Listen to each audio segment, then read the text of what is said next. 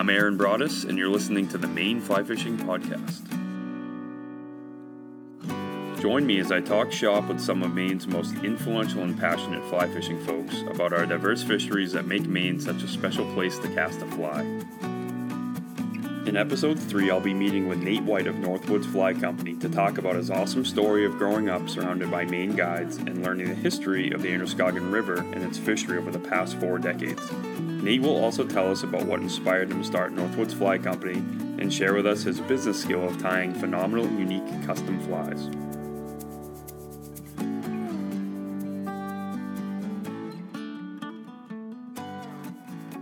Welcome to another episode of the Maine Fly Fishing Podcast. I'm here today with Nate Wight of Northwoods Fly Company about some pretty awesome topics and some Maine fly fishing history. Welcome to the show, Nate. Thanks for having me. All right, let's uh let's kick off the show with you telling us a little bit about yourself. So, can you tell us where you were raised? I was raised in Bethel, Maine. I was actually born in Peterborough, Hampshire, New Hampshire, in 1976. Uh, my dad worked at Gould Academy for 30 plus years, so I grew up in a private school setting there. Um, yeah, it was a really good childhood. I got to play all over the, the rivers and streams in western Maine and did a lot of canoeing as a kid, uh, particularly a lot of canoeing uh, with the family. Nice, nice. Um, do you have brothers and sisters? I have one sister, yeah. Yeah. She uh, she's older. She lives down in Northampton, Massachusetts. She's got twins. Um, she works at a hospital down there. Cool. Don't get to see them all that often. No. Did she choose to move away from Bethel? She did, yeah. She went to college at uh, Smith College down there and just Yeah. kind of stayed. I had my grandparents were from down there, That's cool. side. So That's cool. Um, and just I mean, just to get right to it, how so how did you get into fly fishing? I wonder, being in Bethel, Maine, how did you get into it? it, it's kind of a long story, but I'm I'm actually a fourth generation master Maine guide. Uh, awesome. My great grandfather ran a boys' camp in the, the early 1900s in Bolsters Mills, Maine, just part of Harrison. Um, he and my grandfather uh, did a lot of canoeing all over the state of Maine, New Hampshire. Uh, my grandfather even canoed a couple of places in Canada. Um, So they weren't fishing guides they weren't fishing guides, no. Uh, cool. My life actually started out as as guiding and taking up the family business of long range family style canoe trips. Um, on the Andro or no, uh, St. John River, Allagash River, okay. St. Croix, Yep. uh, a lot of northern Maine stuff, um, but all over the Rangeley area as well. I mean, Umbagog, Aziscohos, all the Rangeley lakes. That's you cool. know, Yeah. did you guys have like a camp up in the county? Nope. No, you No, just go up there all. and just run trips. Yeah, just ran trips and That's cool. you know, back in the day when my dad, grandfather, and I were still doing stuff together up there, you know, towing a fully loaded canoe trailer, it was, you know, 10, 12 hours to get to Fort Kent, which now takes you in a normal truck like five hours to do. Yep. You know, Yeah. Wow. Yeah. So how old were you when you were guiding with your grandfather? I didn't officially get my guide's license until I was almost 20 years of age. Um, unofficially started with my dad and grandfather probably around the age of 11 or 12 That's doing cool. trips with them. Yeah. What did they have you do at that age? I, I got to collect firewood basically. Yeah. you know, the, cool. the deal with it was, you know, if I wanted to go on trips, I had to be able to paddle the canoe by myself and I had to carry my fair share of gear and, and I spent the majority of my young life paddling a paddling a canoe solo and learning the waterways and, and collecting firewood for them. Yeah. So Would they like send you ahead? No, No. I usually tagged along in the back, and it was it was really the best for me. I learned a lot by watching the two of them. Um, particularly, you know, like running Chase Rapids on the Allagash. I learned all those pitches through my dad and grandfather. That's pretty cool. Yeah. Do you still go to those trips today? Unfortunately, I don't as much anymore. I Yeah. wish I wish I could. You know, my dad just finished. Uh, I don't know. I think he said it was close to his seventieth trip on the Allagash this summer. Um, he, So he's still guiding trips up there. my dad. Yeah, yeah. He's seventy four years old. That's He's still guiding incredible. trips on the Allagash, the St. John, St. Croix. He's still doing it, man. Wow. Yeah, That's pretty awesome. it's something to strive for. Yeah. I want. I, I still want to be there when I'm that age. So Now is he doing those trips that are like a week long? Like he's just taking yeah, and parties for that long? and actually, um, he's been working for the same girls' camp that my grandfather and great grandfather both worked for out of Casco, uh, Camp Arcadia. Okay, yeah. Um, they've built kind of the canoe program there, and this this last summer was unfortunately my dad's last year with that group. Um, he's passed it on to a friend of ours, Chris Hayward, who works at Gould. Um, and you know, those trips he was doing three trips a year in in different places around the state with them. Um, he does have a couple of trips lined up for this next year with a Boy Scout group out of uh, Connecticut. Cool. Yeah. That's pretty cool. So how many like people he take all at once? Well, there's restrictions on some of those rivers, so Yeah. you can only take you know a certain amount of people at, at a time up there. Um, and, and we try and keep it anywhere from like six to seven canoes because that's a lot of people to be responsible for while you're in the woods. Yep. You know, especially if you're going someplace remote, like starting at Fifth St. John Pond and trying to come down the St. John River. You know, that's that's a lot of people. But Now, when you went up there with your dad and your grandfather, did they fly fish up there? We did bits and pieces of fly fishing. Yeah, we used to run trips into Allagash Lake, uh, particularly in the springtime, just to catch those big brook trout up there. That's cool. and uh, yeah, it's it's a lot of fun. I mean, we spent uh, four days up. One of, I remember one of the trips up there. We spent four days in there with uh, six guys, just my dad and myself, and and we did all the cooking, and the guys could just go out and fish all day long. And you're talking, you know, a hundred decent sized brook trout in Sure. four or five days up there. Yep. Just trolling streamers on the pond and actually casting to fish on the on the lake too. Oh, that's pretty cool. Yeah. That's pretty cool. Let your dad go make dinner and then you go. yeah, no. no. At those at those points, I was I was behind the utensils, helping cook an Good for awful you. lot. So That's awesome. Probably Yeah. learned a great work ethic from them. So. I did for sure. Yeah, that's pretty cool. So, how did you really get into fly fishing then? At, at, like, was it around that age or was it later? No, it was really early on actually. Uh, my dad did fly fishing trips around the Bethel area. Mm-hmm. Um, you know, late seventies, early eighties. He did a few trips here and there, and I, I basically got into fly tying by watching him sit at his vise at night and tie flies to take out with with clients and and pester him. And you know, I've got a great picture of me at about the age of six sitting in his his vise actually tying woolly worms Yep. um, and that's where I really started to get into it. I didn't fly fish a whole lot until I was probably seven or eight years old. You know, they used to take me out all the time and let me dunk worms and catch hornpout here and there. Yep. Um, some of the White Mountain National Forest ponds around that area, Broken Bridge, have, have great stocks of that fish in them. Um, and then my dad and grandfather actually taught my sister and I how to fly cast on the Wild River Oh, uh, tributary. awesome. Yeah. So the very first thing I learned how to do was roll cast and hang Yep. up in trees and get Yep. yourself out of trees. And Yeah, you need that in Maine, don't you? Yes, you do. You got to know how to roll cast for Yeah. sure. Well, that's pretty cool. Um, did uh, did you guys go fishing on the Androscoggin a lot when you were younger? No. No. No. Uh, when my parents first moved to Bethel, the Androscoggin was still in that polluted period, Mm-hmm. um, and it was it was on the uphill swing towards recovery. Um, Had they talked about the recovery at that time, or was it still just it was it was actually ongoing at that time. You know, when my parents moved to Bethel, seventy seven was the Clean Water Act by Ed Muskie, Senator Ed Muskie. Yep. Um, and that really changed and stemmed the flow of the pollutants that were added into that river. And and the Androscoggin River was the the worst rated river in the nation for for pollutants. that's crazy? Um, and I, I think to understand that you you really got to understand some of the history of that river too. Yeah, So- we'll get into that in, in the next segment. Um, so when did you really start fly fishing? Like really going? Like did you go with friends? Were you hitting like when were you hitting like the Rangeley region and all that stuff? as as early as like probably 12 or 13 i used to beg my mom to take me and drop me off spots to allow me to fish on my own. Um, but really when i started to travel outside of that bethel wild river area was uh, when i got out of a stint of law enforcement.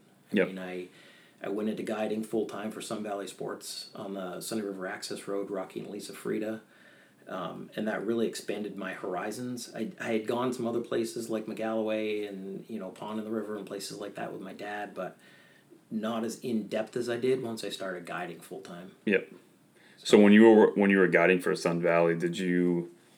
What were you doing? What trip? What type of trips were you doing? Were you doing right in Bethel there, or were you just kind of Yeah. all over the place? Sun Valley Sports, I, I had gotten out of law enforcement and, and Rocky approached me one day because he knew I had my guide's license and it was late fall and he said, Hey, I really want you to come guide for us. Stop messing around. You're going to have a great time. Stop messing around. stop messing around Yeah. doing what you're doing let's, That's let's awesome. get this on the road and and he I, he saw something in me that i probably didn't see in myself at the time um, and so I, I went to work for him that fall we finished off a rental cabin they had we kind of closed down the fly fishing side of things a little bit and, and moved right into snowmobile season and, and went through the, the whole winter term of snowmobiling and then spring rolled around and um, that was their first true year of, of being an Orvis dealership. Yep. What year was Uh, this around? This would have been around 04, Okay. 03, 04, somewhere in that, that How time old were you at that time? I I would have been 24, Yep. 25 years old. Nice. Um, we moved that next year into a platinum dealership for Orvis, stocking just a huge amount of flies, rods. We were running two drift boats. We were run, running constantly on the Androscoggin. Uh, both Rocky and myself ended up getting our New Hampshire guides licenses as well, and we guided everywhere from Errol, New Hampshire, all the way down through Rumford. That's cool. So Yeah. you were doing everything from you were doing trout stuff, you were doing smallmouth stuff. Yeah, yeah, Nice. That's very Yeah. cool. a lot of fun. Yeah.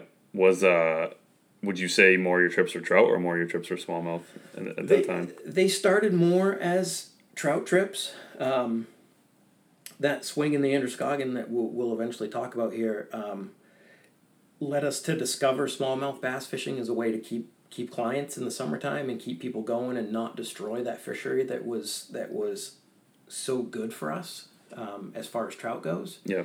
Um, so I would say you know spring and fall majority of that was was trout trips, um, and then midsummer was all smallmouth trips for us. That's pretty cool. Yeah, And I mean you can still do that today up there. of course. which yeah. is which is great. Um, and yeah, again, we'll, we keep saying we're going to talk about the Androscoggin River thing, but when I had my last interview with Greg Labonte, I didn't ask him how he got into fly fishing, and it should be like my number one question I'm asking every person. So I'm kind of s- sticking to that. So.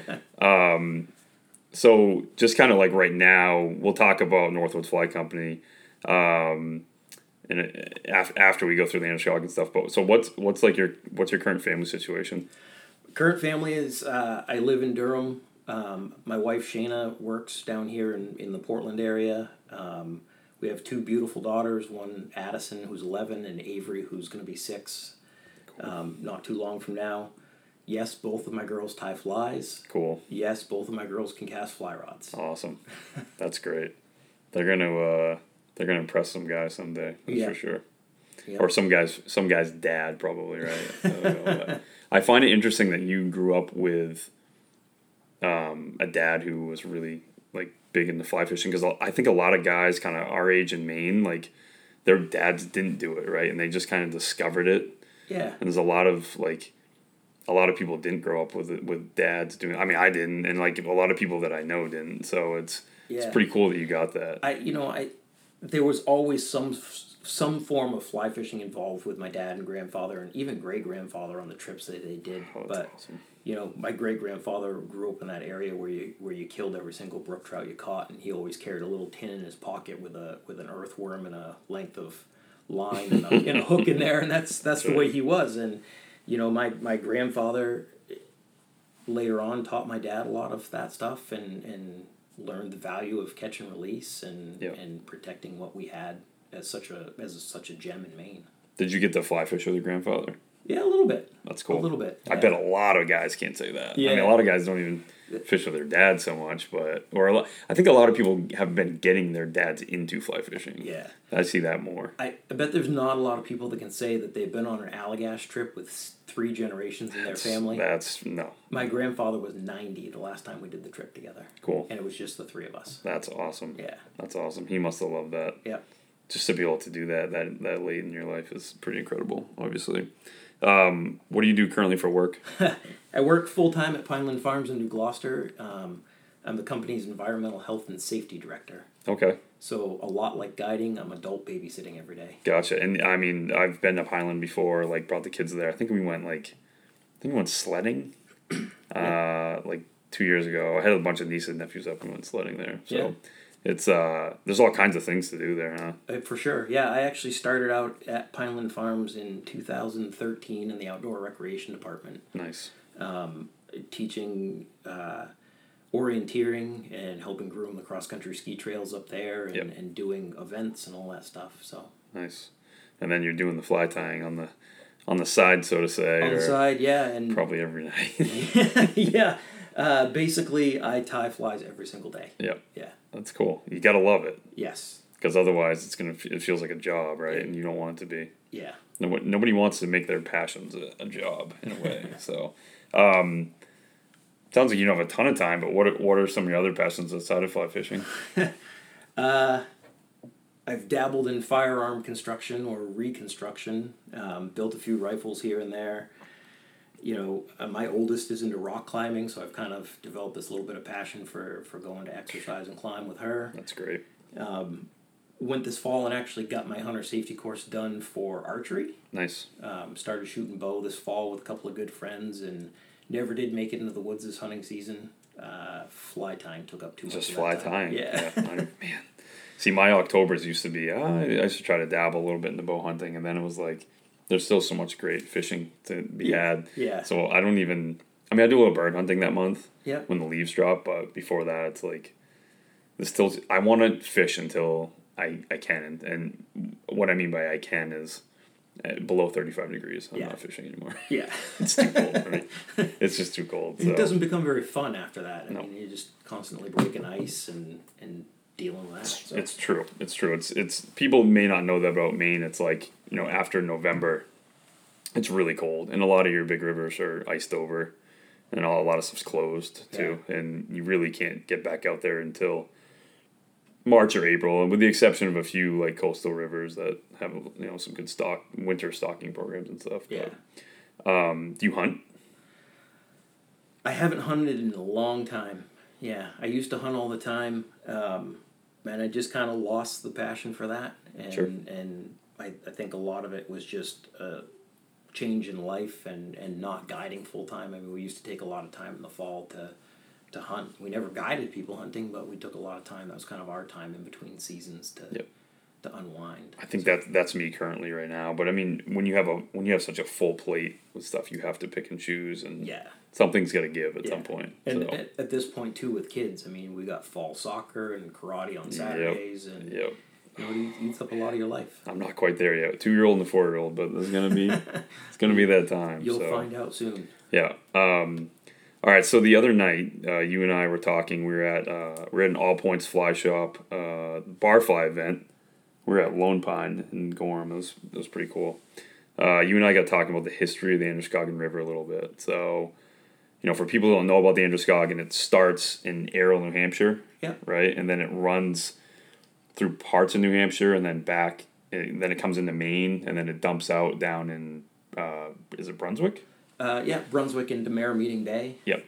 Uh, Bath actually, Meeting Bay, um, and then you know joins the the Kennebec there and Gotcha. flows the rest I don't of the think way. I knew that. Yeah. That's pretty cool. I didn't know that. Um, we call it the Andro here in Maine for people who don't know. So I've been I've been fishing the Andro the Andro for about ten years, uh, from New Hampshire, like all the way down to like Lisbon stretch, um, which is close to the ocean. So I hear the stories from old timers about how great of a brown and rainbow trout fishery the Andro used to be. Uh, now it seems to be a thriving smallmouth fishery in most sections, with a few small trout sections um, barely seeming to hold on in a way. Um, can you talk about? I mean, you've been fishing up there since the eighties, seventies, Seventies, yeah, eighties, yeah, Can easily. can you talk about how like you've seen changes in the river over those years? I mean, that's a long that's a long history, man. It is a long history, and Yeah. I, I, think to truly understand that river, you really gotta you gotta understand its history some. So, the the town of Errol, New Hampshire, was founded in seventeen hundred, early seventeen Um, Berlin, New Hampshire, was not too far ahead of that Yep. um, in the time period, and th- the timber operations up in that area, and the fact that that river could produce power enough to run mills to be able to cut timber, um, was really what started the the pollution revolution on that river. Um, you know, by 1886, they were actually making pulp paper in Berlin, New Hampshire Wow. um, and the Brown Company, Brown family company up there, controlled 4.25 million acres in Maine, New Hampshire, Vermont, and parts of Quebec. Okay. Um, and that's where they drew most of the, the hardwood and softwood pulp for the paper making industry down there. And this was late 1800s, so Late they didn't have trucks, so they were running everything through the lakes and Running the it all rivers. through the rivers, and it, and it was that way from from the beginning for that whole stretch of river up there. I mean, if you've spent any time on the Androscoggin up in the Errol stretch, thirteen mile wood stretch, you get into some of those back eddies. down below the Brown Company Bridge or before the Brown Company Bridge, and you can see four foot pulp logs laying on the bottom That's there. crazy. You know, and who knows how old some of that stuff is. Yep. But Yep. that's that's the way it was for for generations. I mean, you think about that watershed and how much uh, you know of of Umbagog, Aziscohos, all those lakes drained into that into that watershed. Upper Yep. Lower Richardson, you know, Mooselookmeguntic. That's that's a huge amount of water. that That's a, there's a lot of water in that region for sure. In western Maine or eastern New Hampshire, there, whatever you want to call Yeah. it. And it's like, yeah, you're right. There's just some huge lakes there. So Yeah. So it, by by the 1950s, that river was so polluted. Um, one of the biggest things was uh, sulfate um, uh, liquor, as, as they used to call it, or waste liquor. Um, it's an agent used in breaking down the fibers in pulp in order to make that stuff kind of float off the impurities and you get the pure pulp out of it. Um, and, and a lot of that sulfate was just dumped right back into the river. And through the 40s and 50s, the smell, that smell of rotten eggs that occasionally you get that still comes off the river, yep. Um, was so bad through Berlin, New Hampshire. And depending on which way the wind blew, you know, you could smell it all the way down into Bethel. And of course, if you had anything to do with Rumford or Jay or that area, you, you, you'd smell the exact same thing down there. But So Bethel's kind of sandwiched between the two, two big mills. Yeah, absolutely. And you know, it, it the fifties they actually had a fire right above the, the Rumford Falls. Um, pollutants that were just in the river, flotillas of foam, and Jeez. you know, my, my mom and dad moved to Bethel in in the late seventies, and uh, my dad said it was so bad you you couldn't canoe across the river. It was just full of foam. It was disgusting, and I, I remember walking walking to school as a kid and being like, oh, it's the smell of money, is what Right. we used to say. You know, it's the smell of the paper, the spa- the paper mills Sure. and it was that way, you know, until '77 when Senator Ed Muskie introduced the Clean Waters Act, um, and it it really stopped the the flow of that stuff back into the rivers. It stopped a lot of the flow of the sewage. Because you got to think about that. All those towns up through there didn't have wastewater treatment. They were just dumping it right back into that river. so he he was a Maine senator, right? yeah, Now, did did that also happen in New Hampshire at the same time, or was it? It was, was- was it like a, f- a federal thing, or was it was a more- federal level, and Okay. and a lot of what happened was th- that river basically was dead. There was nothing left alive in that river. Yep. You know, uh, the the mercury content was way up there from from pulp separation, and and the the the liquor count was too high in that river. The foam flotillas of foam. It had basically killed off all of the native species of fish that were in there Yep. a- and I doubt that anything would come down out of the tributaries into that stuff too. And there's some fabulous tributaries. There that, really are. that, that account to a lot of what the fishery is today. Yep. Was now were people farming at that time Of course, yeah. using um, Andro for irrigation? Yep, down through the Bethel stretch, and Yeah. in the early years of the town of Bethel was actually formed, um, kind of south and, and east of where the actual town of Bethel is now on what's called the Intervale Plain down there. Um, my parents live out on the Intervale Road. It's it's real flat, wanders along the edge of the Androscoggin River, and it was just firm for uh, you know fertile farm farm ground in there. Even during that time, Even during that time Yeah. Yeah. so you were getting like giant ears of corn, right? Like, just mutant, mutant produce. it's funny, you know, people used to, people hear about the history of the Androscoggin and, and you take them out there on a drift boat to float down through and they'd be like, so we're going to find like fish with mutant heads and stuff like that. Right. I, you know, I never saw any deformities in fish that hadn't come directly from a hatchery fish. Right. And occasionally you get a hatchery fish that's got some sort of deformity going on. But Yeah, no, for sure that definitely happens. But that's interesting. I mean, I think, I think people even today like they still think of the Androscoggin. They still see that there's there's a mill. The mill's in Berlin, right? yeah, Is there another one in Gorham? they're closed.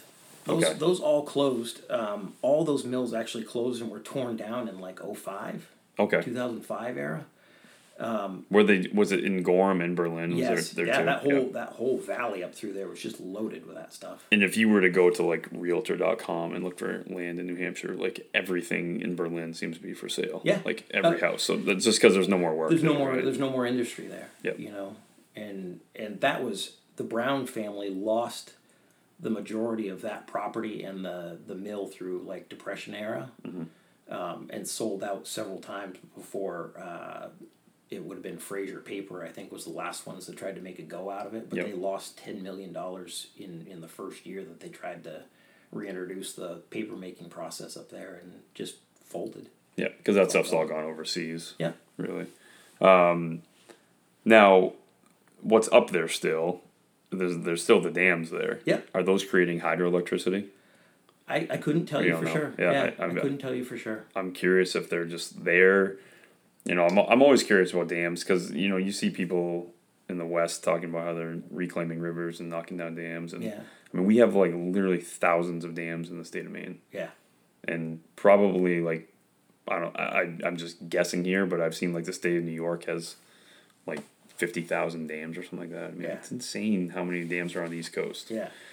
and they don't do much for fishing. You know, They- well sometimes they do, but They don't really do a whole lot, and I know like uh, the Shelburne Dam, you know that's still in existence, and that I can count probably three or four more up through that stretch just off the top of my head, all the way up through towards Berlin. yep, and you know that blocks a huge bunch of fish passage in there and and some of it i'm not sure they could have gotten over anyway yep. in in certain spots out there but Are there a lot of tribs in New Hampshire that come into the Andro that are there are bringing bringing pretty good cold water sources? yes yeah um one right in gorham new hampshire the the peabody river dumps in right there Yep.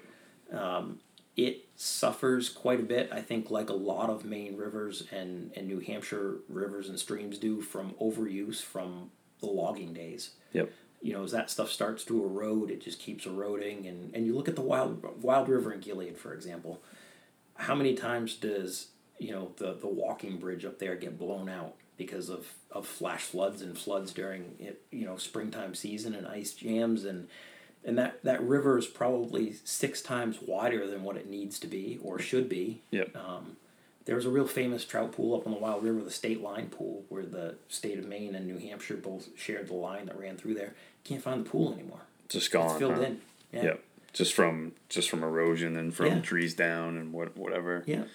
That's crazy to think about. I mean, and we're talking about the Androscoggin. Androscoggin is a big, long river. We're not spot burning anything. Like this is all just this is just like history that there may be a book out there about it, but probably not. You know, and it's just like I love hearing it from you, and I think other people definitely want to hear it because it's it's a popular fishing river, Yeah. um, but probably not as popular as it could be. I mean, the smallmouth fishing is amazing, Yes. and you can float miles and not see anybody, which is pretty cool. Yeah. You know, and uh, there's some small trout sections in Maine, and yeah, they get a little packed, but it's nothing. Yeah. It's nothing crazy, so to say. So I mean, we're not here spot burning the Androscoggin at all. Like this No. is this is well known stuff. We're just trying to learn kind of the history of it. And Yeah. Um, There's a really great piece um, written by Francis Brodigan. Um, I believe it was 14, 2014, somewhere in that area, um, where they did a survey on the Androscoggin River. And that stretch, basically from Maine, Maine, New Hampshire border down to the town of Bethel, the average width of that river is 412 feet. wow, So you think Yeah. about how wide that, that is down through there. Yep. You know, that's that's a lot of surface area and it doesn't have a whole lot of deep deep pools other than, you know, the certain ones we know about. sure, Obviously Gilead Bridge and some of the slots above that. But yeah. you know, the, the average depth is is anywhere from four to six feet in that river. So do you think with the with the mills closing that changed the water temperature? Of course it did. Yep. Yeah. Um, and I, I think the mill's closing and in that era between like 2002 and, and present day, I think that river is transformed 180 degrees and then another 180 degrees. So in 2005, 2006 era guiding that river, um, the water level almost the, the water temperature kind of increased over that time period. The water levels would stay the same, but the, the amount of nutrients that were dumped into that river through human waste or through wastewater, whatever it happened to be, um, decreased the amount of, of plant growth in that river, which in turn decreased the amount of you know insect life. Yeah, bug life. Um, Right. And it also it also took down the amount of other important things like crayfish. Yep, You know that's that's a viable food source for any large trout it's huge. right? So it, it killed off a lot of that stuff, and I noticed in guiding up there that a lot of the traditional weed beds that I would see in spots going down the river had kind of just disappeared or been scoured out from flooding. Didn't seem to recover too much.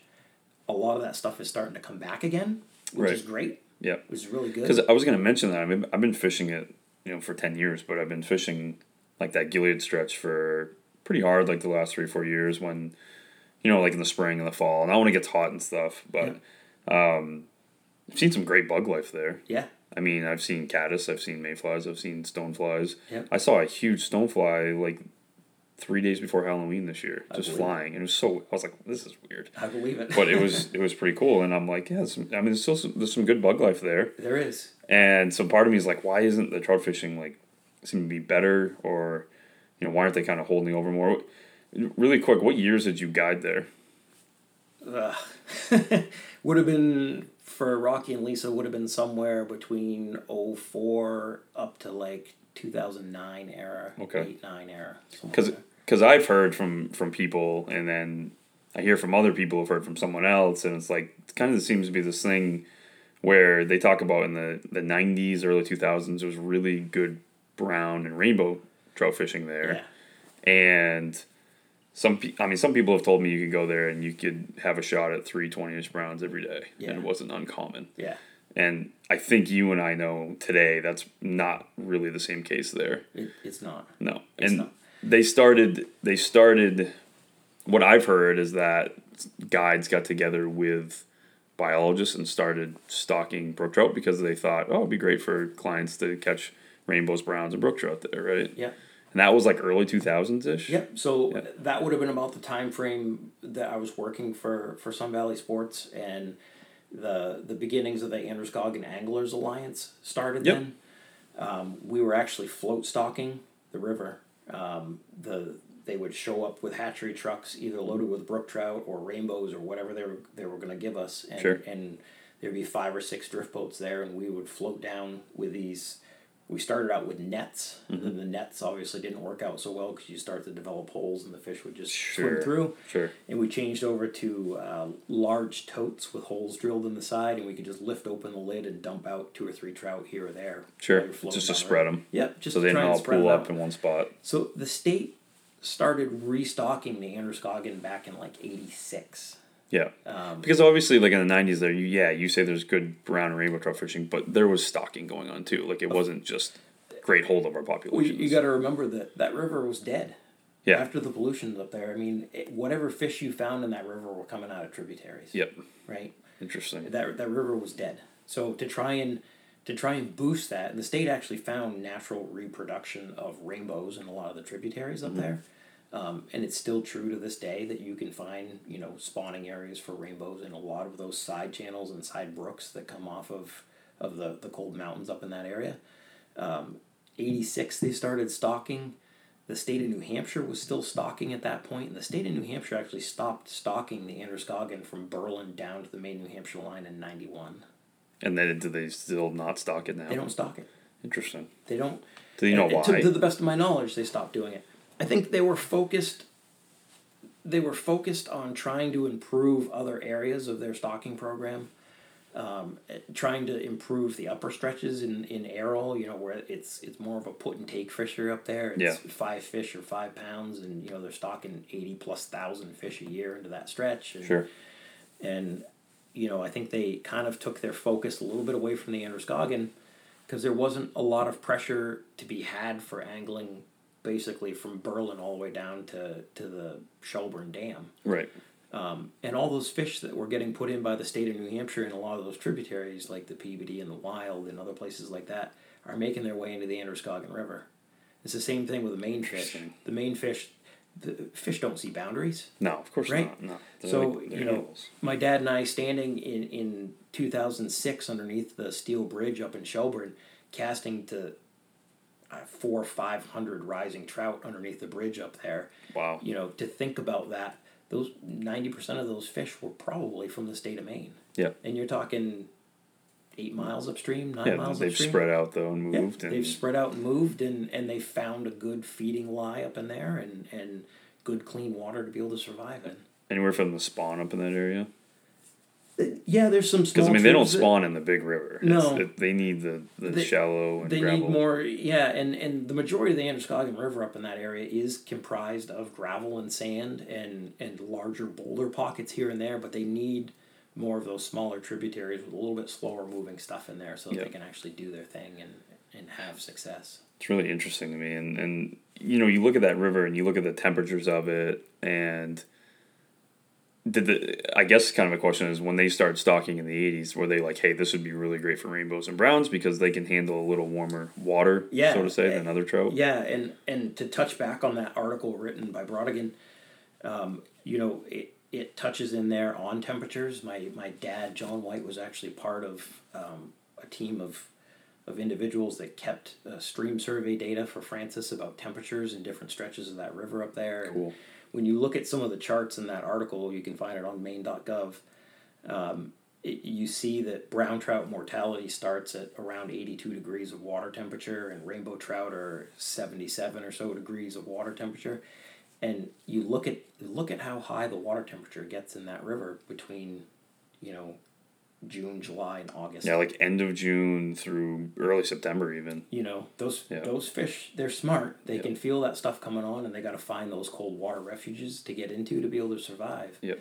um, but i think the state saw it more as a brown and rainbow trout fishery than as a brook trout fishery simply because of, of temperatures and and the fact that they felt probably these stocked fish could handle more of the pollutant in that water than, Yep. than what our brook trout strains can handle Now, I just to throw kind of a little PSA out there, it seems like people are fishing that all through the summer, and it's hard because it's like if they're stocked fish, great, you know, like they're putting them there to take them, right? Like Yeah. that's kind of the main stocking program. yeah But there's also holdovers. yes there are So like, do is it a good thing for people when it's seventy eight degree water, seventy five degree water to be casting to yeah Trout. It's the little trout population that we have left there too, right? You know, I, I look at places like Connecticut where the Farmington River, they close stretches of the river when water temperatures get to a certain level and say, leave the trout alone.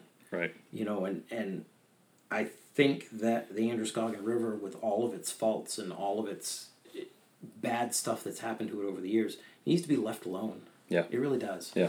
And and It would grow it. there are wild rainbows out there. Yeah. And I think if people can remember that, you know, during this this stream survey study period, when the state was stocking all these browns and rainbows, they were doing a fin clipping program. I don't believe that fin clipping program is still happening. So for you to be able to tell the difference between a natural fish and a hatchery fish is is darn near impossible. Pretty hard to do. Yeah. Right? So Interesting. leave them alone when the water gets up there. Yeah, I mean, it, it, that's the thing. You don't know if they're wild or if they're Yeah. stocked, and but either way, it's like shut it down and maybe and maybe go do some smallmouth fishing. Like there's some great smallmouth fishing there, right? you think about Maine. Think about how diverse the state is on places that you can fish. You know, from between stripers and smallmouth bass and pike and muskie. You can do it all in one day. You can do it all in one day. Yeah, Yeah. maybe not the muskie, but The the muskie would be tough. yeah, the other three though, you could striper fish in the morning, go hit some bass late morning, and Yeah, then yeah. you could go in the mountains and hit some trout in the afternoon. Yeah, and that's that's what Rocky and I, you know, we started to run into, you know, again in the early two thousands, two thousand five, six era was the fact that that river is getting so hot, and we were starting to notice that change of the fact the water was getting clean out there, and it, just wasn't having a, a good effect on the trout population. Um, and we discovered smallmouth bass fishing, and for the longest time, smallmouth bass and their chain pickerel and yellow perch are are throughout that fishery from And pike. from Maine, New Hampshire, all the way down through to Rumford. Sure. And you know, a lot of people didn't realize that, and we were we were catching a lot of smallmouth between West Bethel and, and the village of Bethel itself. Yep. Um, and those fish have spread north, and and then they tend to go back again. I don't see them too much up in Gilead in that area though, Yeah. but I'm sure they're there. Every once in a while, you'll catch one underneath the bridge if you're Yeah. if you're slacklining in the wrong spot, but Makes sense. It, uh, it- you know the smallmouth fishery on the Androscoggin is is huge below Rumford, Yes. and that's we discovered that quite quickly and started running trips down there. You know, middle part of June when the water got up above sixty eight to closer to seventy degrees, we just left the trout alone and, and went after smallmouth bass. And, Yep. You know, I was a die-hard trout fisherman in my entire life. Very hard to pick up a fly rod and throw stuff for bass. Yep. And and think of it as a as a viable fishery. It's it's hard to change your mentality on it, but at the same time, it's like you're doing like you're doing yourself a favor, right? Because Yeah. you're like diversifying yourself. Yeah. You also are doing the the trout a favor, Yeah.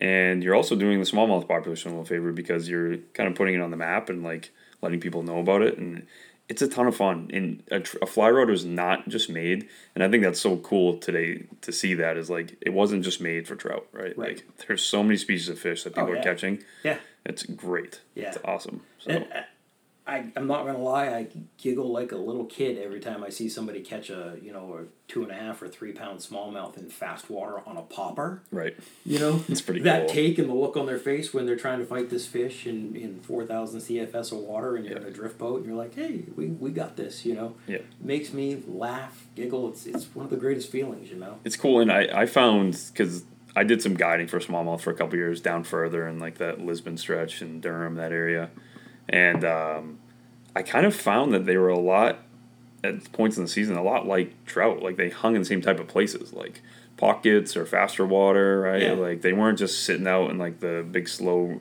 slow runs and stuff you Yeah, know? you know, I mean, they're like any other fish species. They're they're gonna move. They're gonna different times of the year. They're gonna be in different spots. Sometimes they want to hold in deeper water. Sometimes they want to hold in super fast stuff. Sometimes they want to be down in the real slack stuff. And Yep. It where you find fish one day might not be where you find fish the next day. sure And that's to me one of the greatest parts about guiding and fishing in general is is the hunt of it, you know, and Mhm. and figuring that fish out and just when you think you got them figured out, they change their pattern again and do something different. But Oh, it's, yeah. what, it's what keeps it fresh. for sure for sure You know? Um, I'm gonna put you on the spot here, just because. I mean, I've been guiding like five years. You guided for a long time. Um, what's your what's like your best day of guiding? Do you have like a memory of your, best day? Best day of guiding. Yeah, Oh, I. I'm really putting you on the spot. yeah, you now. are putting me on the spot, man. Yeah, It's it's. yeah. I've had so many. I think I've had so many best days. It's hard to choose just one. Sure. You know, um, to me, I think uh, probably one of the best days that I've had in most recent years was working with uh, um, back in the mainstream. Nice. You know, the veterans group here in Maine, and and we actually guided smallmouth myself and Lauren Parker and Bob Harkins from Western Maine Guide Service um, last year down in the Rumford stretch, and and just the opportunity to give back to those guys Yep. and you know see the excitement on their face when they catch fish Sure. is, is I, that's right up there. Did you guys do a lot of fly fishing with those guys? We both both conventional Yeah. gear and, and fly fishing with them, Yeah. you know, and it, it depends on the mood the individual's in, Absolutely. you know. No, it's And- it is harder. Obviously, I mean, your spin gear you can catch more because you can cast further. yeah, Right? yeah, Cover more water. yeah. Use a little bit different technique and a little bit different Sure. But it, it's cool to see people getting into smallmouth on on fly rods because Yeah. I mean they jump for you, they run for you, like they're hard fighting. You're in the river, so you get some current there too, which Oh, is yeah. cool. It's not like a pond, so It's uh, the first time I ever fished smallmouth with clients. I couldn't have asked for for two better individuals in my boat. Um, they called the shop. Rocky and I had explored the opportunities of doing this stuff, and these guys called the shop and said, "Hey, you know, we used to go with this other outfitter. They don't have room for us. Can you take us down there?" I actually talked to the guys on the phone. I was like, "Look, straight up honest with you, yeah, I've got some knowledge. I can row that river. I can put you on fish, but." when it comes to the gear to be used for fly fishing side of it, you're gonna have to help out. And these two guys were like, "Don't worry about it. We got this." that's cool. And you know, after putting sixty five bass in the boat in one day down there, I couldn't wipe the smile off my face. And and these two guys, you know, Jeff and Vito, uh, were repeat customers year after year for me. Um, still really good friends, and and Vito's actually an artist. Um, and he did a he did a great painting of um, my old drift boat and Jeff and the drift boat down Cool. on a stretch of the Androscoggin. Very So, cool. Yeah, That's awesome. these guys, they're they're both saltwater fishermen, but Yep. also bass fishermen at the same time. And they said, "You get us within It's 35, fun. 40 feet of the bank, and we'll we'll make it happen." Yeah, it's fun. I mean, you get a lot of action. It's usually a beautiful day, right? Yeah. It's like a July sunny day. You're just floating down the river, like Bacon in the boat like a potato. Yeah. Yeah, having a blast doing it's it. great. it's great. For me, it's better than being on the beach. I hate going to the beach. yeah, just laying there on a towel baking. I'd rather have a fly rod in my hand. Yeah. So, how about your uh, how about your your worst day? Worst day? Yeah, Oh, God, do we really have to talk about this? I guess I'm, put, I'm putting you on the spot. really I'm just. I'm just thinking to myself what what's my best and my worst day. So, uh, my worst day started out very early in the morning at the shop. Um, the two gentlemen that were booked for the day came into the shop, and very first thing that the guy said was, "How are we going to be fishing today?" And I said, "There's not a lot going on for hatches, so we're going to be stripping my favorite streamer combination for these guys on a sink tip." And the guy said, "No, I'm a dry fly fisherman." Nice, And I was like, nice, flexible. yeah, I said, all right. I said, but I, I can guarantee you fish if you are willing to open up and fish, you know, the way that I can present to these guys. And I said, I can't guarantee you that they're going to take dry flies. And he kind of went off the deep end and forced me to walk over to the house and get Rocky. And Rocky said, you know, I'll go take care of them. I'll be right back. And Rocky came back over to the house and he said, well, you got the day off. He said, those gentlemen decided to take their money and leave the shop. There you go. He said uh, it was not nice words said by either either side of us. Yeah. He said, you know, it's it's part of the business. Don't let it affect you. And and you know what? We went out and crushed trout that day. Actually, ourselves, just wade fishing, That's awesome. stripping streamers. There you go. So I love it. I mean, sometimes you do get those. You do get clients like that who are very. They just seen it one way, right? And they just want to do one thing, but you know, you fish these waters so much, you're like, listen, yeah, like you're not gonna get anything today. It's too cold, or there's just there's it's not a good hatching time. And you know, I know I know it's not about putting fish in the boat all the time. Um, eh, but I think there was something about the way that that gentleman approached it first thing in the morning that it was going to be one of those demanding trips where if I couldn't produce fish for him on dry flies, he was going to do nothing but complain all day. Right, And that right. it doesn't it doesn't make you feel good at the end of the day, and it doesn't make the other person in the boat with you feel very good at the end Yep. of the day when when stuff like that happens. And a, a fish is a bonus a lot of time when you're guiding for sure, and and understanding that it's called fishing and not catching for a reason. right? Um, but it, I mean, we always feel that pressure to It- put people oh. on as many fish. Like you want to see all your clients do well, even if they're not being so nice to you. yeah, You just want to see them do well. Yeah. And you want to show them like like what it's truly about. But I mean, uh, again, even the bass fishing days you can have sixty fish with people who are brand new. Yeah. And next day you can go out with some experienced people and catch a And- dozen, and- or not Yeah. even, you know, or get even even skunked, and you're like, the heck, yesterday we are out here. These, you know, it's just it's crazy it is for sure. nothing you can do about it. So, um, the reason I asked the worst day is I on the Androscoggin I've lost an anchor. I had to cut my anchor before with Oh yeah, with two clients, and we got in some fast water. Anchored some water that was a little faster than I should have, yeah. and the the drift boat was about one inch from taking on water in the in the stern. So I was like, all right, we're gonna have to cut the rope. I've I've lost anchors. I, I lost an anchor uh, above West Bethel, um, below what we call the poison ivy patch, and uh, A lot of that on the Andro. yeah, a lot of poison ivy on the Yeah. Andro. Yep. Um, Another PSA. lost lost lost an anchor and fortunately I only had one client in the boat and you know the water was just warm enough where I was up to my chest most of the time walking and slowing the boat Mm, down yep. so that this guy could get into some of the, the better holes to fish. And Sure. It's it's an anchor eater if you've ever fished the Errol stretch. Yes. That Errol stretch is an anchor eater. Yes, I have fished that before. Yeah. Yep. Um, never lost an anchor there, but I can see how you could. Oh, you learn quite quickly where you can stop and where you can't. Yep. Yeah. Uh, hopefully, I hopefully I Swam a few too much times there. there. I fish. I don't guide in New Hampshire, but I fish there kind of recreationally, and it's uh it's a cool stretch. I mean, there's, Yes, there's a lot of good fish there, and there's a lot of good water, and it's different than the rest of the Andro, I'd say, in a Yeah. way. Yeah. Right. It just seems like it's got. I mean, it has so many of these like fast riffle sections that hold a lot of fish, Yeah. and Yeah. it's almost like you got to break the the big river down in these like little tiny rivers Yep. as you're fishing it. Yeah, It's pretty and cool. June when the alder fly hatches on the zebra caddis. Yep. You don't have to be anywhere than the opposite side of Route 16 and That's tucking tucking zebra caddis up underneath the, the edges there. I like that. Um, to go back to talking about the Andros, uh, the Andro and like the the brookie stuff. So like again, the story I've heard was it was really great guiding '90s, like Yeah. early 2000s. I mean, how many boats would be out there on like an average like June Saturday, right? Let me let me back up just a little bit. Yeah. you would see a lot of canoes out there in the early 80s um, and up into the early 90s, and their drift boating didn't really take off until closer to 2000. M- My dad and I actually built one of the first drift boats in the area um, out of a Greg Tatman boat company. Very uh, cool. Wooden drift boat. That boat still resides up at Pond in the River right now. Danny Thrall owns that boat. I've seen that boat. Dark I didn't know that dark was. mahogany Yep, i've seen it. Yep. Yep. My yep. dad my dad built that early nineties. I was somewhere around a freshman in high school. Um, and and we fished that river. But there weren't boat put ins that were easily accessible for drift boats at the time. So a lot of it was fished They're still not really. not really. No.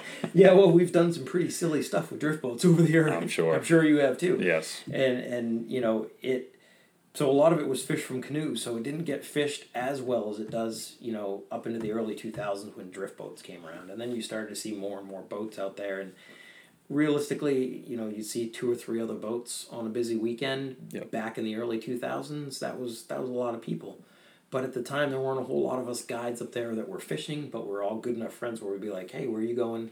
I'm going up here too Cool. you know what you stay left i'll stay right we're all Everybody knew each other. Everybody's Yeah. respectful of that. Yeah. Like, and you know the drill. You, You know. know, you know, and, and you give people their space and you skip from hole to hole if you want to skip hole to hole, that's Yep. perfectly fine too. And, you know, the other thing that drives me crazy a lot of times about boat fishermen is not giving wade fishermen some space in there. Right. And I'm guilty of doing it myself, particularly at the mouth of the wild. Yeah.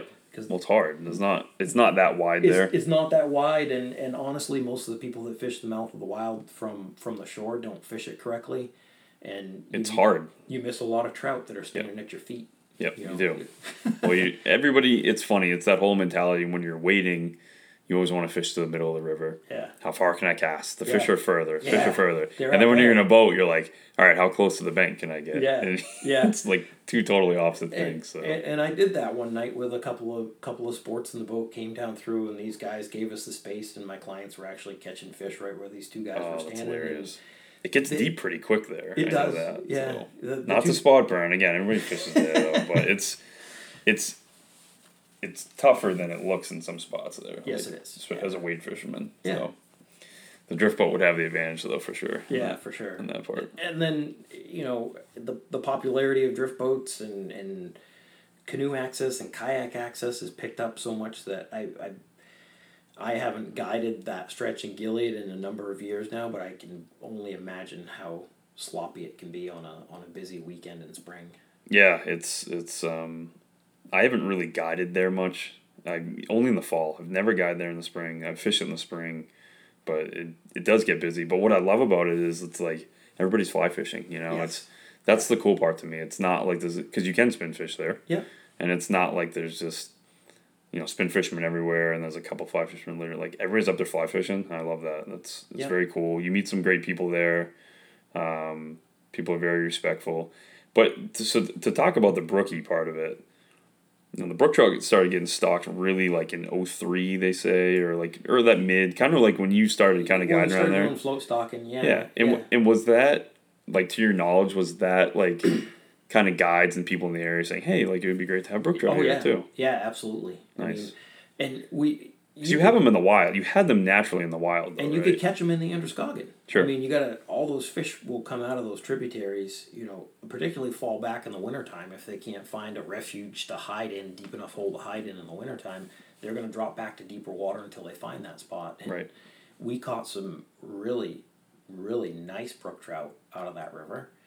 Um, but again, once that water temperature gets up, those poor fish don't have a chance. You know? Right, like But- so. So today, was- like they're. I'll keep going. sorry. yeah, sorry. It was it, it was really pushed mostly by us in that area to to provide an economical boost to the area. One, as you know, we're creating this this trophy, if you want to, in quotes, you know, fishery up here where you Yeah. can come to Maine and catch rainbows, browns, and brook trout all in the same day Sure.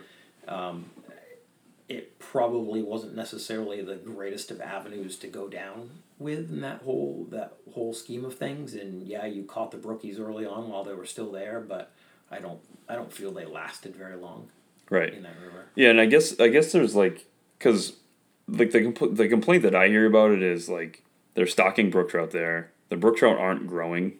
They're not really probably living, right? Yeah. Like they're just not. Yeah. They're not able to survive because the water gets too hot. Yeah. Do you think also the water gets too cold in the winter for them, or is it like? I don't. I, I, don't mean, think I guess that doesn't make sense. But I don't necessarily think the water gets too cold for them in the winter. I I almost feel like a brook trout is a little bit more sensitive to to those environmental changes Yeah. and and to what is going on in that environment. It's to me it's not doesn't feel quite as hardy as a brown trout does or, or as a rainbow and I think that's why those those two species of trout do so well in that in that water Right. in particular. And man, I, I used to catch brook trout out of the wild river as a kid, but once New Hampshire started stocking bows in there, we caught more rainbows than we did brook trout. Interesting. You know, I swam in that river with a snorkel and mask as a kid with my dad because he was teaching me the importance of understanding what flies look like from below. Cool. Gary LaFontaine trick. Yeah, that's pretty cool. And watching those little native brookies come out of their little feeding lies and behind rocks in fast water and grab something out and, and, and duck back in again. Yep. You know, and I haven't swam in the Wild River in probably 15 years now, but I bet if you did swim in the Wild River, the majority of the fish you would see would be rainbows in there, Interesting. you know? And I, I a lot of it is to do with the change, genetic change of that river itself, um, but also, you know, from the Androscoggin. Yeah. Yeah. And know? I mean like I, I think some people they want they want to say listen, there's a good there's a good like holdover population of brown trout here, there's a good holdover population of rainbow trout here. Yeah. Why stock brook trout? Like why not just like just leave those two alone cuz the brookies don't seem to be following suit with the other two, right? Yeah. And like no one I don't know, I just don't know anybody and I never have really caught a, a big brook trout there. I've never caught like a you know, 18 inch, 20 inch brook trout there. And maybe I'm wrong and maybe there are people doing it, but I don't hear about it or see it very often. Yeah, so. I haven't done that since like 2004. Right. Yeah. So it was a long, like a long time ago, and like you just catch the ones that are like recently stocked. I mean, they're only stocking like between 1,000 and 2,000 every year. It's not like Yeah. a crazy number. So I think some people think that those brook trout are like eating the food that their rainbows would eat and the browns would eat and stuff. And but that's not that many fish at the end of the day. It's not. When you when you think about the square acres of that river, the miles in that river, I mean, you're talking you're talking maybe 50 fish per per mile when it comes to that number of brook trout being stocked in there. Yeah. That's not a lot. No, it's not a lot. No. And it, you know, back when we were float stocking, I mean, you're 4,000, 5,000 fish, 6,000 fish getting dumped into that river. You know, the state used to dump landlocked salmon in up there. Mhm.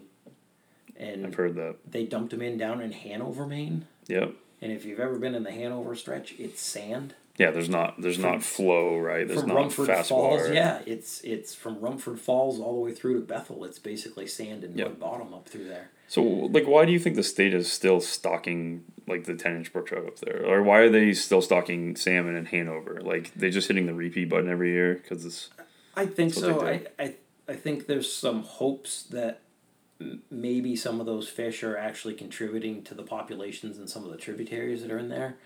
Um, if not, they're certainly contributing to the food chain that's in that river. yeah, Um, anywhere from the animals all the way to the people. right. You know. And I, I so like part of my argument has always been with the Androscoggin, especially up in that that stretch there before you know after New Hampshire is like, why not just not stock brook, stock brookies for like two years and just see just see if you not if the state not stocking it um, improves the brown and rainbow population or helps Yeah. them grow bigger, or whatever. Yeah, it, in that 2014 era study, you know, the brown trout don't have a whole lot of natural reproduction in there. Interesting. The, the majority of that fish species that lives in there is the rainbow, Mm-hmm. and they're they're the ones that are really producing. Yeah, there's holdover fish. The sizes grow incrementally like they're supposed to. Um, the natural fish are a little bit smaller in size than what the stocked fish are, but those stocked fish had a, a hand up in the game in their first year of life because Right. they got they got steady meals all the time compared to a wild fish. But if you look at a couple of the graphs in there, it, it shows you the percentage of brown trout versus rainbow when they get above 14 to 15 inches and the brown trout basically plummet and the rainbows are actually the fish that get to be of, of larger size Yep. and they're up to the five year or six year range in their life Interesting. and, and not a lot of those fish are much bigger than that 17 18 inch range and there's not a lot of them right. really Right. you know i i can say out of all my guiding experience up there all of my personal fishing up there i've probably only seen a dozen bows and browns over that 18, 19 inch range. Um, I mean, they're still in there. Like They're- they're I, I caught one last year that was 19. It was Yeah. beautiful, but Yeah. and you know it's not a stocked fish. It was a brown trout. I know that they stock some big rainbows in there, but Yeah. it was a big. It was a big brown trout, but I mean, one in like you know five years. Like Oh, you know, they're not really. They're- they're few and far in between. Yeah. So, so if so if you didn't stock, if you didn't stock the river for a couple years, like the brook trout, right? It's like kind of my argument was like, why not just try it? Because who in the heck is going up there to catch ten inch brook trout? exactly. And also with the fish consumption warning in the Androscoggin, they Oh, still yeah. have it about the you know mercury. Yeah. I just don't think people are like, especially fly anglers, are like, oh hey, let's go up, let's go up to Gilead and catch some ten inch brook trout and like Yeah. and take them home. Like no one's doing that. I don't think. It, it's probably money and fish that could be spent wisely elsewhere. yeah, You know, and I, and I don't again I don't know I'm not part of the biology program for Right. the state of Maine and it would be interesting to ask that question and say you know why are you guys doing this? maybe I will. I want to get a biologist on here, and I I don't know why I'm so like hung up on that part of it, but I'm like, I feel like there. I feel like when there's the hope for something that could be really great, like a great rainbow and brown fishery there, like. All right, put some PSAs out in the summer. Like, don't fish for these fish when the water's at a certain temperature. Like, just Yep. kind of close that section down. Yep. Let it be a great spring and fall spot. Yep. try you know maybe not have brook trout in there because they just don't seem to be growing at the same rate or hanging out oh sorry holding over Yeah. like the other ones so it's kind of like try to manage it for what it is you know it's what Yeah. it's like what greg was talking about with the pike fishery Yeah. it's like manage it for pike like don't keep putting brook trout in there Yes. they're just getting eaten Yeah. you And know that's with all of these other natural brook trout fisheries that we have in the state of Maine. so many Why not focus that money that's being dumped into these spots that it shouldn't be dumped into protecting those other pieces of water, absolutely right? Yeah, I mean, and I don't know, like, I'm not educated enough, and that's a big part of me doing this podcast. But I'm not educated enough, and like, is the state, is the state putting money into habitat restoration where they can, or is like all of the money just basically going to stocking the rivers? You know, and it's Right. like Right. if you took care of the habitat, things would improve over time. My you know? my dad and I joke all the time about having endless money and a helicopter to be able to drop some of those Jersey barriers into the Androscoggin to create habitat. I mean, you look at the floods have washed out all of those old elm tree butts that used to be along the edges of the banks. The the undercut banks are, are little to none up there. I mean, there's not a lot of holding water for trout No. in that area. And you know, if, if you had It's sunny and yeah, oh shallow. Oh God, yeah. And if Like- you had an endless supply of money where you could build some structure for these for these fish to be able to get into and, and get out of that stuff and have some protection, Yep. you'd probably see an increase in size and an increase in, in numbers of fish in that river. You're totally right. I mean, it's hard. It's hard to find shade on that river. Yes. You know, and we all know that trout like they like shade. Yes. And those undercut banks are just not there. It's like these shallow gravel kind of banks. It Yeah. seems like. They all just roll in and you know, it's a lot of that is the the abuse that we've put on that river Yeah. since the seventeen That river has a crazy amount of history, right? It's just it's awesome. You know. All right, well that's that's some great stuff. Like I was I was so curious about talking about the Androscoggin with you, and I've always it's it's been like this brain worm for me recently. Like just Yeah. thinking about how beautiful it is because I like I read an article like you were saying there's an article about it being called you know back in the '90s like the Yellowstone of the East. Yeah. You know they were like saying it was that awesome. Yeah. You know you could catch you know three species of trout and landlocked salmon even at one point, Yeah. right? Like you get a grand slam there. Yeah, and that was that was the focus was to try and, and try and put it into that. But I, Yep. I I think that time proved that wasn't the right direction to go for that river. And it's funny because the you know the water's gotten cleaner, so you would think, oh great, well the fishing should come back because then there'll be more bug life and like plant life and stuff. But like you're saying, it seems like there's been a perfect storm of things between maybe some maybe some poor like management, you know, fisheries management on that section. Yeah. But also definitely habitat Yeah. destruction is, is Yeah. hurting it, you know, and then also still having those dams that are creating a warm water effect is not great either. So Yeah. it's tough for the fish, man. It is tough for the fish. they're, Yeah. they're surviving, you know, and um, that's great. That's all good stuff. So let's take a short commercial break here just to talk about a small company in Maine that's doing some pretty awesome things in the fly fishing industry. Hey guys, if you haven't heard of the work that Maine Fly Company is doing, you need to check them out. Maine Fly Company is Maine's premier small batch fly rod company. They build small batch fly rods dedicated to Maine's waterways. Look for everything from 1 weight to 10 weight rods from 6.5 feet in length to 12 feet for the 2020 season ahead. Visit maineflyco.com to take a look at high quality, affordable rods built right here in the state of Maine. All right, let's uh let's talk about what you're really here about. So let's let's talk about Northwoods Fly Company. I want to um I want to know like what gave you the idea to start your own fly tying business. I mean, I understand you did it from a young age, but So Northwoods Fly is actually my second business. okay. I ran Crooked River Rod and Tackle from about 2006 to 2011, somewhere in that era, and I was I was building custom fly rods for individuals, and I was tying framed classic Maine streamer flies. Gray ghosts, black ghosts, all you name it. I was tying it and putting it into frames Yep. Collector's items. collector's items. Yeah, in you know single flies all the way up to nine flies in a in a shadow box frame. Um, and I, I think I started tying the classic flies just because of, of living in that Bethel area and its proximity to Rangeley and the, the heritage of that area and Carrie Stevens and Herb Welch and all that stuff. And uh, I never set out to be a classic Maine streamer fly tyer. Yeah. And if you ask me today to tie you a dozen gray ghosts, I'll tell you no. Right. I'm tired of it. I Yeah. don't want to do it. Yeah, you It's- want to do something different. It's not my thing. So, little bits of life changes in there. Um, having left Sun Valley Sports and Guide Service, I, I kind of got out of the rod building business and, and kind of let the, the fly tying of that style go and started tying more commercially. Um, and then moved, and I, you know, to Gray, Maine, and then eventually over into Durham, Maine. And I honestly never thought I'd live this far south in Maine Sure. right? I mean, Yeah. I, I, I never wanted to be down here. I always wanted to be in Bethel or, or farther north. Yep. And Family changes that though. family changes that, uh, sure. life changes that, weird things happen to you. But so Crooked River Rod and Tackle kind of fell by the wayside. I continued to tie flies more, you know, commercial style. Um, and then I just decided, you know what, I'm just going to do it. And I opened up Northwoods Fly Company. When did you do that? That would have been for yeah, uh, we're in 19 would have been somewhere around 16 Okay. 15 or 16 Yep.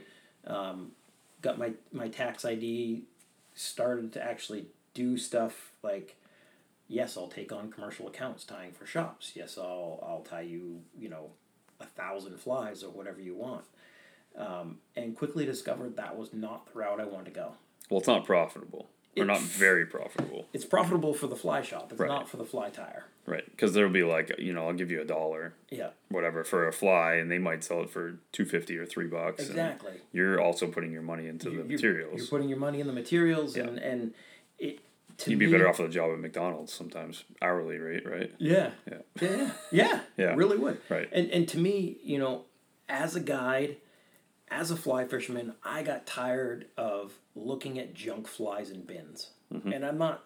There's there's a ton of talented tyers in the state of Maine. There are great fly tyers in the state of Maine. But, this, But- you're talking about the, tra- the traditional patterns. you know, Traditional like, patterns. We have Western Western U.S. flies here. You go to LL Bean, right? And Yeah. a ton of that stuff is from out west. from out west and Right.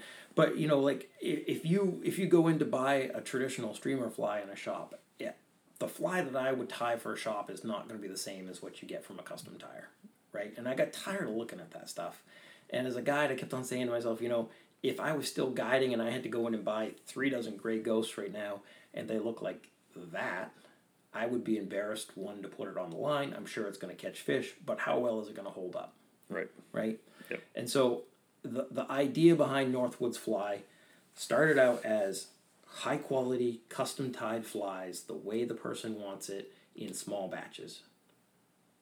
If you called me up tomorrow and you said, Nate, I want 25 of your caddis jig nymph, I'm going to tell you I'm backed up on orders right now. It's going to be about this long. You're probably going to tell me it's no big deal because I don't need them for a little while. But when you get that fly, it's going to be bomb proof Yep. because I want that fly to last you. Yep. I don't want to have to hear from you again in another two months saying, "Hey, I need another dozen of those." Right. Unless it's 'cause because the thread came off. because the thread came off or, or, or whatever. I mean, if you break them off on rocks, it's a totally different story. Of course. Because we all do that stuff. Yeah.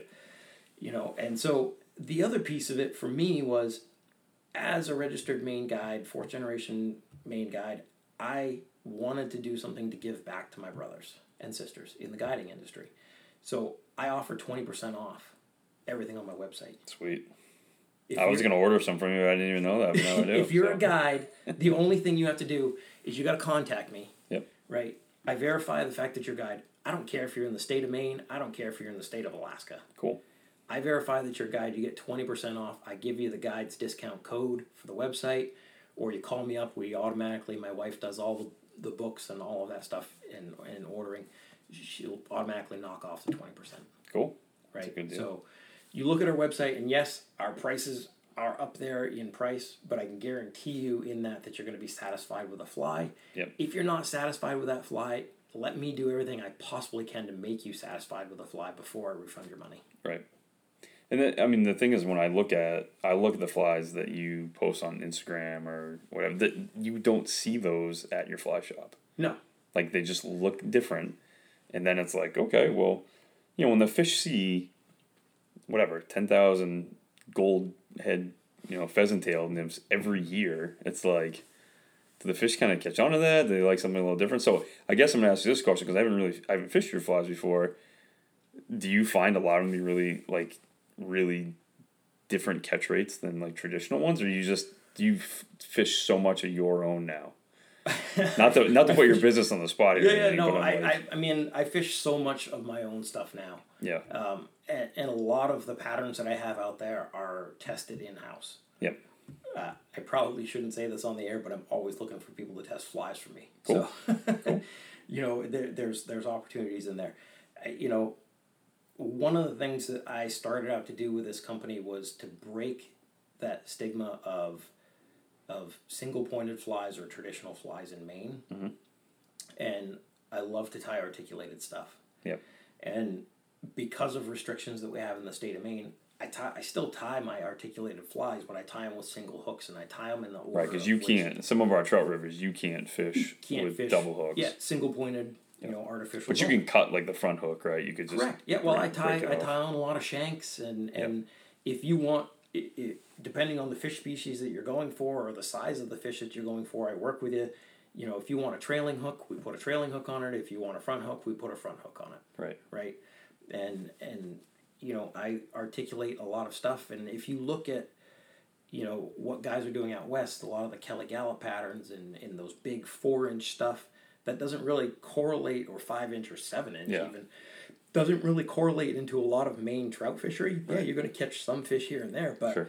if you simply scale that stuff back into a more manageable size for for Maine waters into that three inch range, you're going to have the same success rate of catching predatory large Yep. predatory trout in, in Maine. My uh, it's funny you say that because Kelly Galloup is killing it, right? Like he's oh yeah. the big streamer guy, Yeah, and yeah. he's got great videos, and he's just he just sells great flies. So I bought some flies from out there a few years back, and I caught my uh, my first brookie over twenty inches on a mini sex dungeon. Yeah. And it was like, okay, I'm, I'm, a, I'm a believer of articulation nation. Let's and, let's and call you, it. so. you talk about the the sex dungeon is one of those flies that is across the board a fish magnet in Maine. yeah. You catch trout, you'll catch bass. Oh yeah. Yep. You can catch bike on it. I, if you got a big enough hook, I'm sure you can take it out in the salt and catch a striper on it. Sure, It's yeah. just one of those one of those things.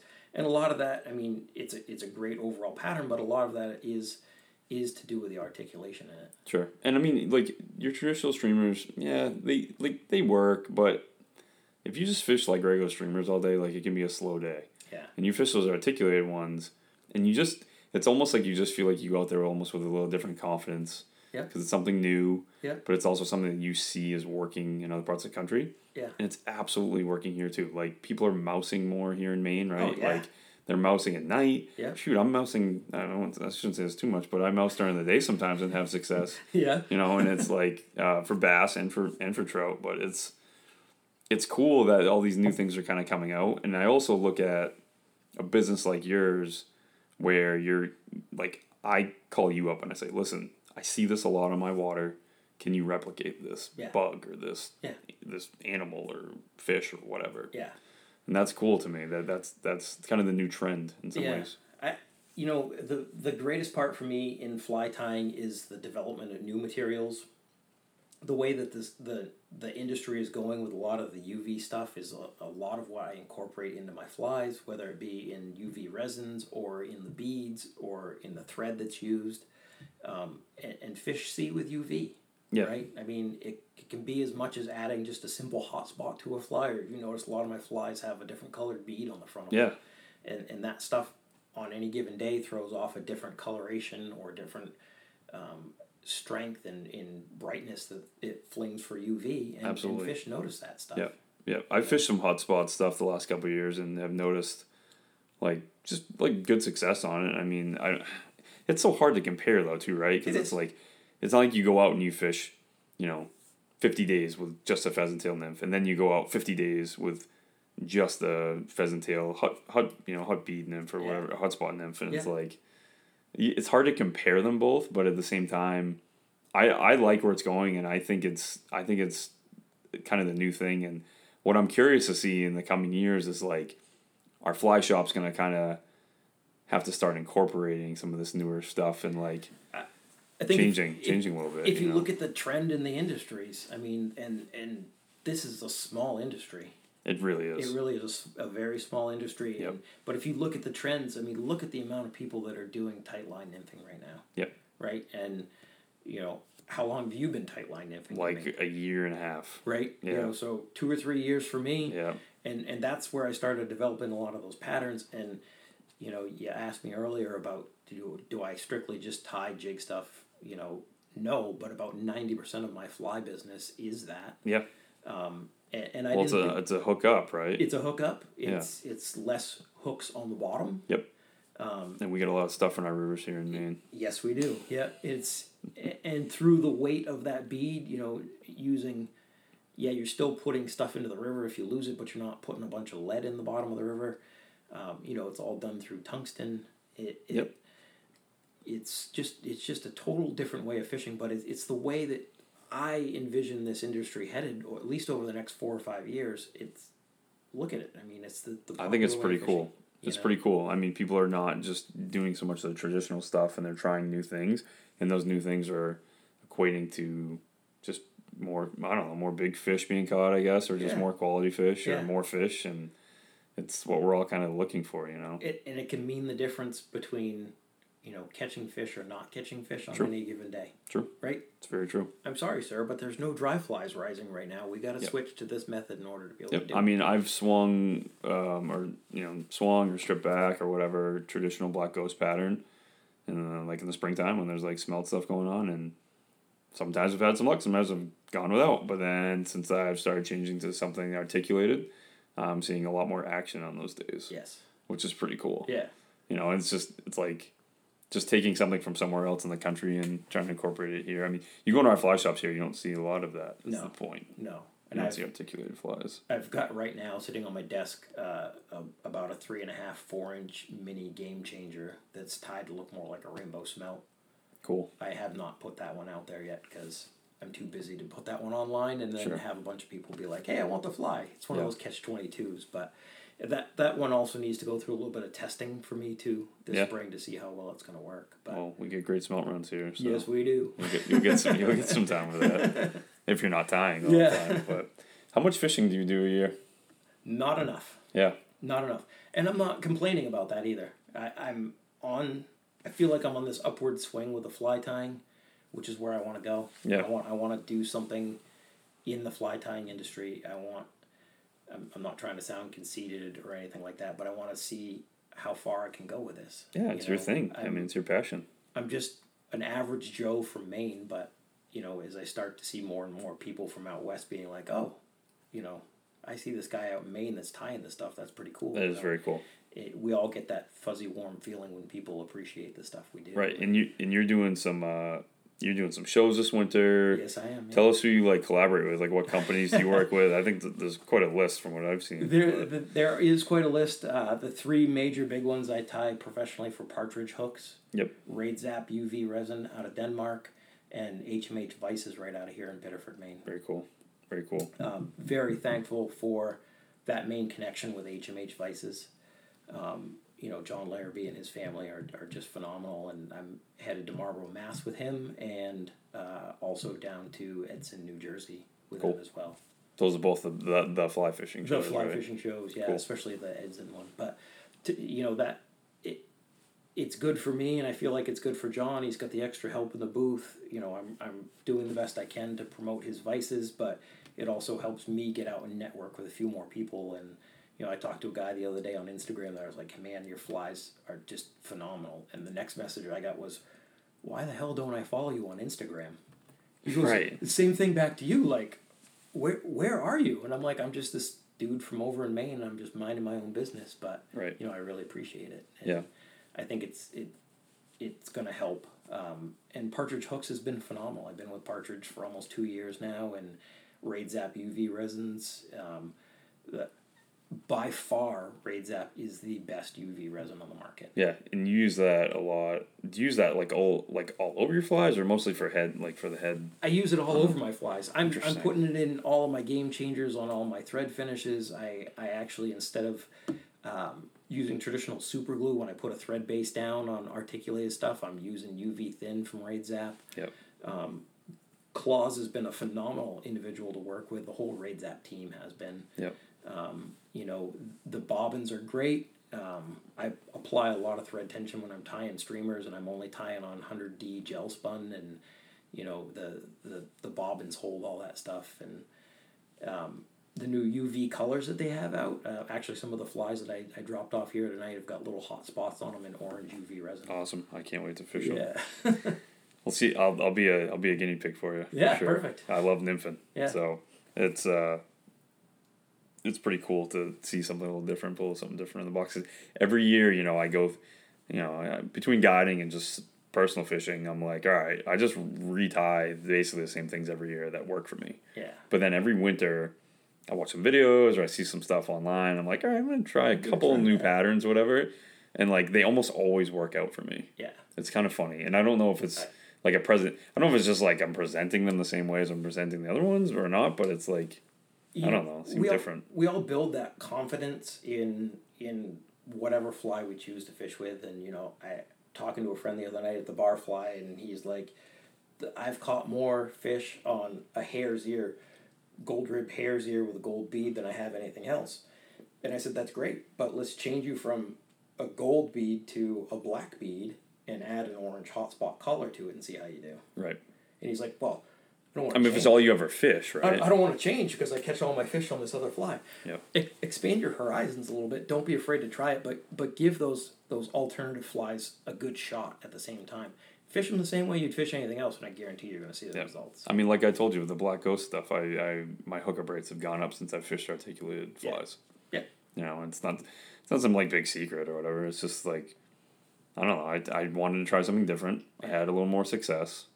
It's not like I wasn't having success before, but now I'm having more, and I'm like, Yeah. okay, well, I'm, Yeah. I'm into this. So now I'm like watching these videos, tying these massive flies. Now it's kind of funny, but Yeah.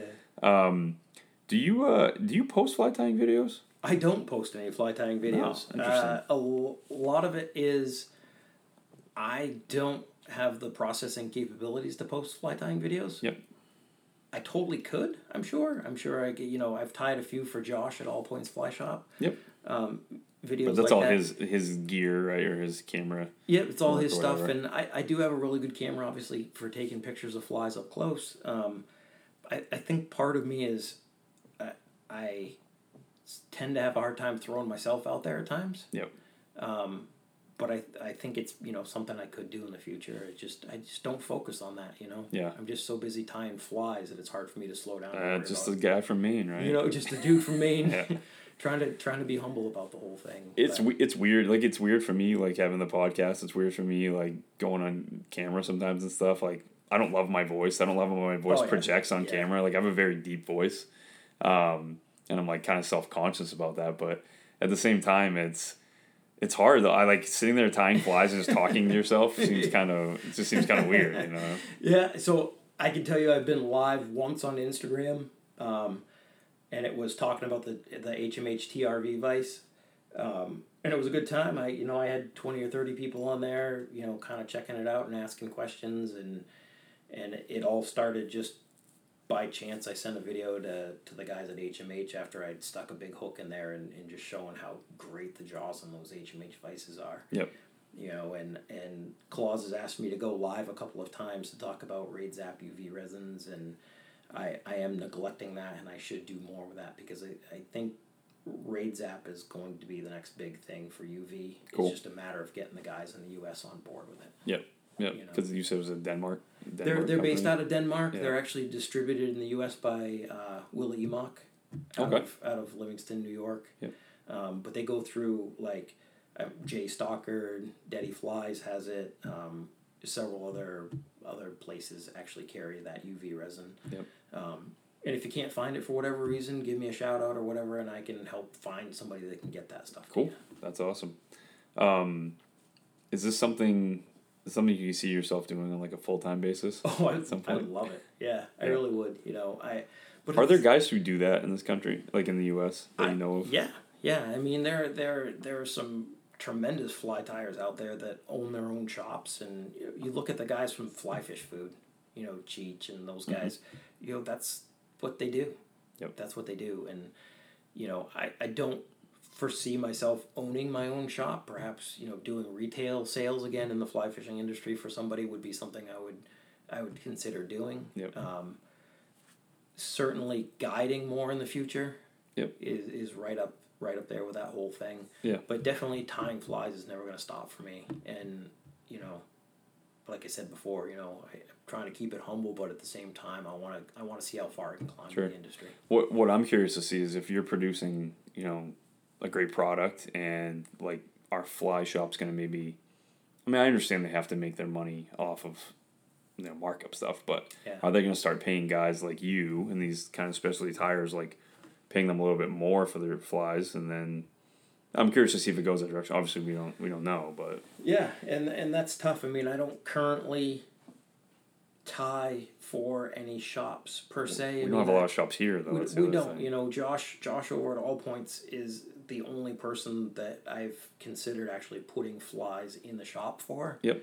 and you know i'm i'm still totally doing that for him and, and my near enough smelt pattern i don't know if you've ever seen that I've just seen it on Instagram. Yeah, yeah yeah, so that cool. that near enough smelt pattern has been a huge producer you know both for fishing this last year and for me as a business nice. um, to the point of like I'm ordering heads from Flymen Fishing Company on their commercial fly tyers program, like five mil Flymen fish skulls. Like it's going out of style. Yep. And and the same thing with the shanks and eyes and all that stuff from them. But you know, Josh is the first person that I I've felt comfortable enough to say, why don't we put this near enough smelt in your shop and see how it does. Um, and and the first time I dropped off a dozen flies, he called me four hours later and was like, I need more That's awesome. they're gone and i'm like you're kidding me and i was like dude i gotta finish a couple of orders but i'll get some down to you and the next day he was literally like uh how about it Yeah. I, got, I could sell them so Cool. you know he's he's the first shop i think that has caught on to that and Yeah. and And he's new. It's not a it's not a traditional fly shop that's been around for a long time and yeah kind of all do their own tying, so, so to say. Or I know a lot of fly shops too. They order like from Montana Fly Company, right? Or they order Yeah. like bulk. bulk from somewhere from you somewhere else. contact any one of those overseas companies and do it but but josh is doing it you know 90% his himself or or leaf or sean baggett or myself or you know other people that are around the area are Yeah. trying to help out with a lot of that stuff over there too and Cool. like i said man there's a ton of talented tyers in the state Yep. and and it's it's fun to learn from other people and see other people's flies and it's it's also fun to develop your own patterns and and see how successful those things can be too That's awesome. Are you um? So like, what's your what's your vision for North Woods Fly Company? northwoods fly Yeah. uh, it's nothing but uphill yeah. you know i i'm You talked about doing some more guiding. I've talked about doing more guiding. Yeah. Yeah. So, uh, my wife and I uh, kind of have this like six and a half year plan going. Um, six and a half, so you're counting like days, not just Yeah, years. one of them. One of them revolves. one of them revolves around our oldest daughter actually uh, graduating from high school Yep. and then being off to college, and then uh, our youngest will actually be sixth grade era. Cool. Um, my wife's current job, she's able to telecommute for, Nice.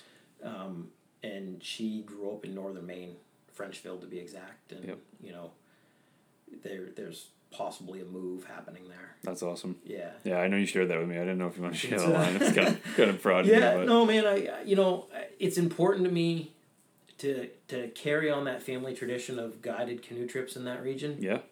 But there's also there's also a lot of fishing opportunities in that area as well. Right. And and I'm ready to get back to that simple life of of guiding and being in the woods, and I, I love that side of it.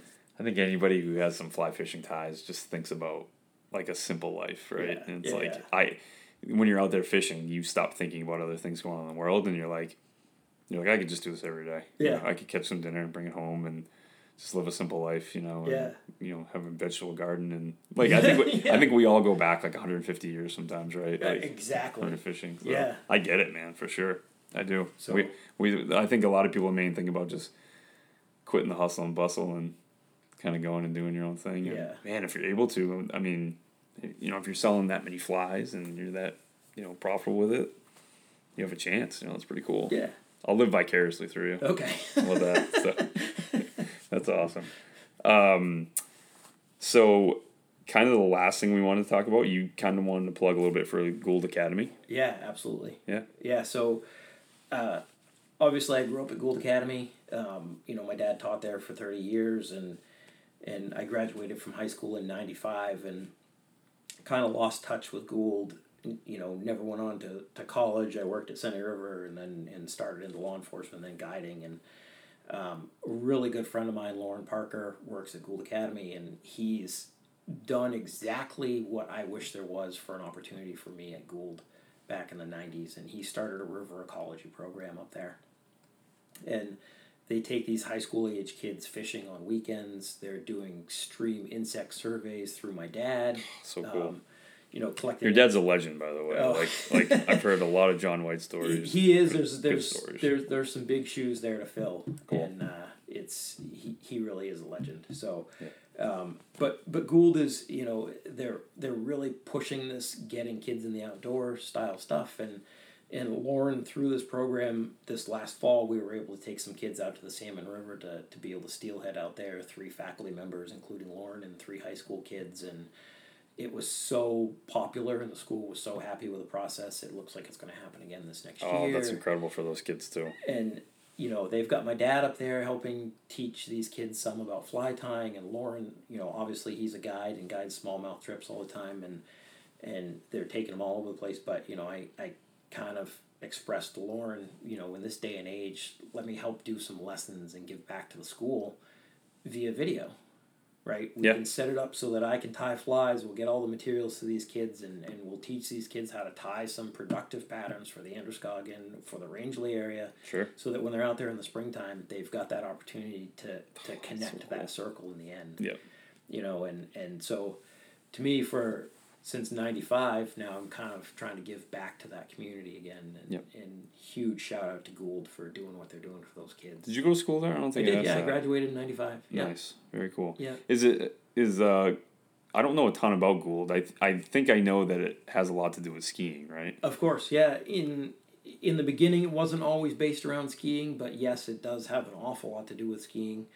Um, They have a sweet ski jump I drive by. oh yeah, Is that is yeah, correct? yeah, yeah. yeah. Down on their athletic fields. Yep, yep. I've seen that. that's all new since I was a kid there. But Sure. you know, my, when my parents first moved there, basically, you know, it was the late seventies, and it was a lot of partying going on, and then it, headmasters changed, and the swing came around to uh, more athletics and more well behaved kids, and basically, my parents moved from one dorm to the next dorm, which was all boys, and when I was rambunctious or misbehaving, they'd kick me out the back door, and I had you know forty babysitters, male babysitters that would watch over me, and I could ride my my little trike up and down the hallways and play with my toys Oh, in the hallways, cool. and you know I that's where I learned all of the wrong four letter words in life. Sure. And, Yep. and it was a great great upbringing. I mean, I always had an indoor place to play in the wintertime and, and great athletics. My dad taught soccer there, uh, taught mathematics, um, but coach soccer, coach ski jumping, cross,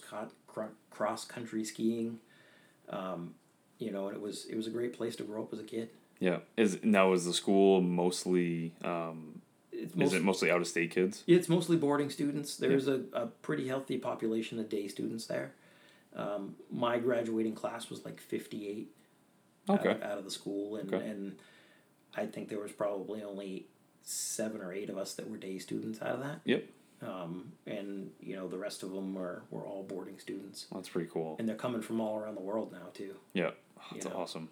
And that's cool like just that not only are you obviously you have the skiing stuff there, but you're getting them into the fly fishing side of it, and you have some people who are super passionate and like knowledgeable. Super passionate, and they they've got a, uh, a remote control sub now. Wow. that they can take to areas, and they actually just helped IFNW do a little bit of, of, of study with the the robot drone sub. Very cool. You know, really cool. Very Really cool. cool to see. That's awesome. All right, Nate. Well, uh, thanks for coming on the show. Oh, thanks for having Appreciate me. it. Um, you can find Nate at northwoodsfly.com or you can find him on Facebook or Instagram at n.w.flyco.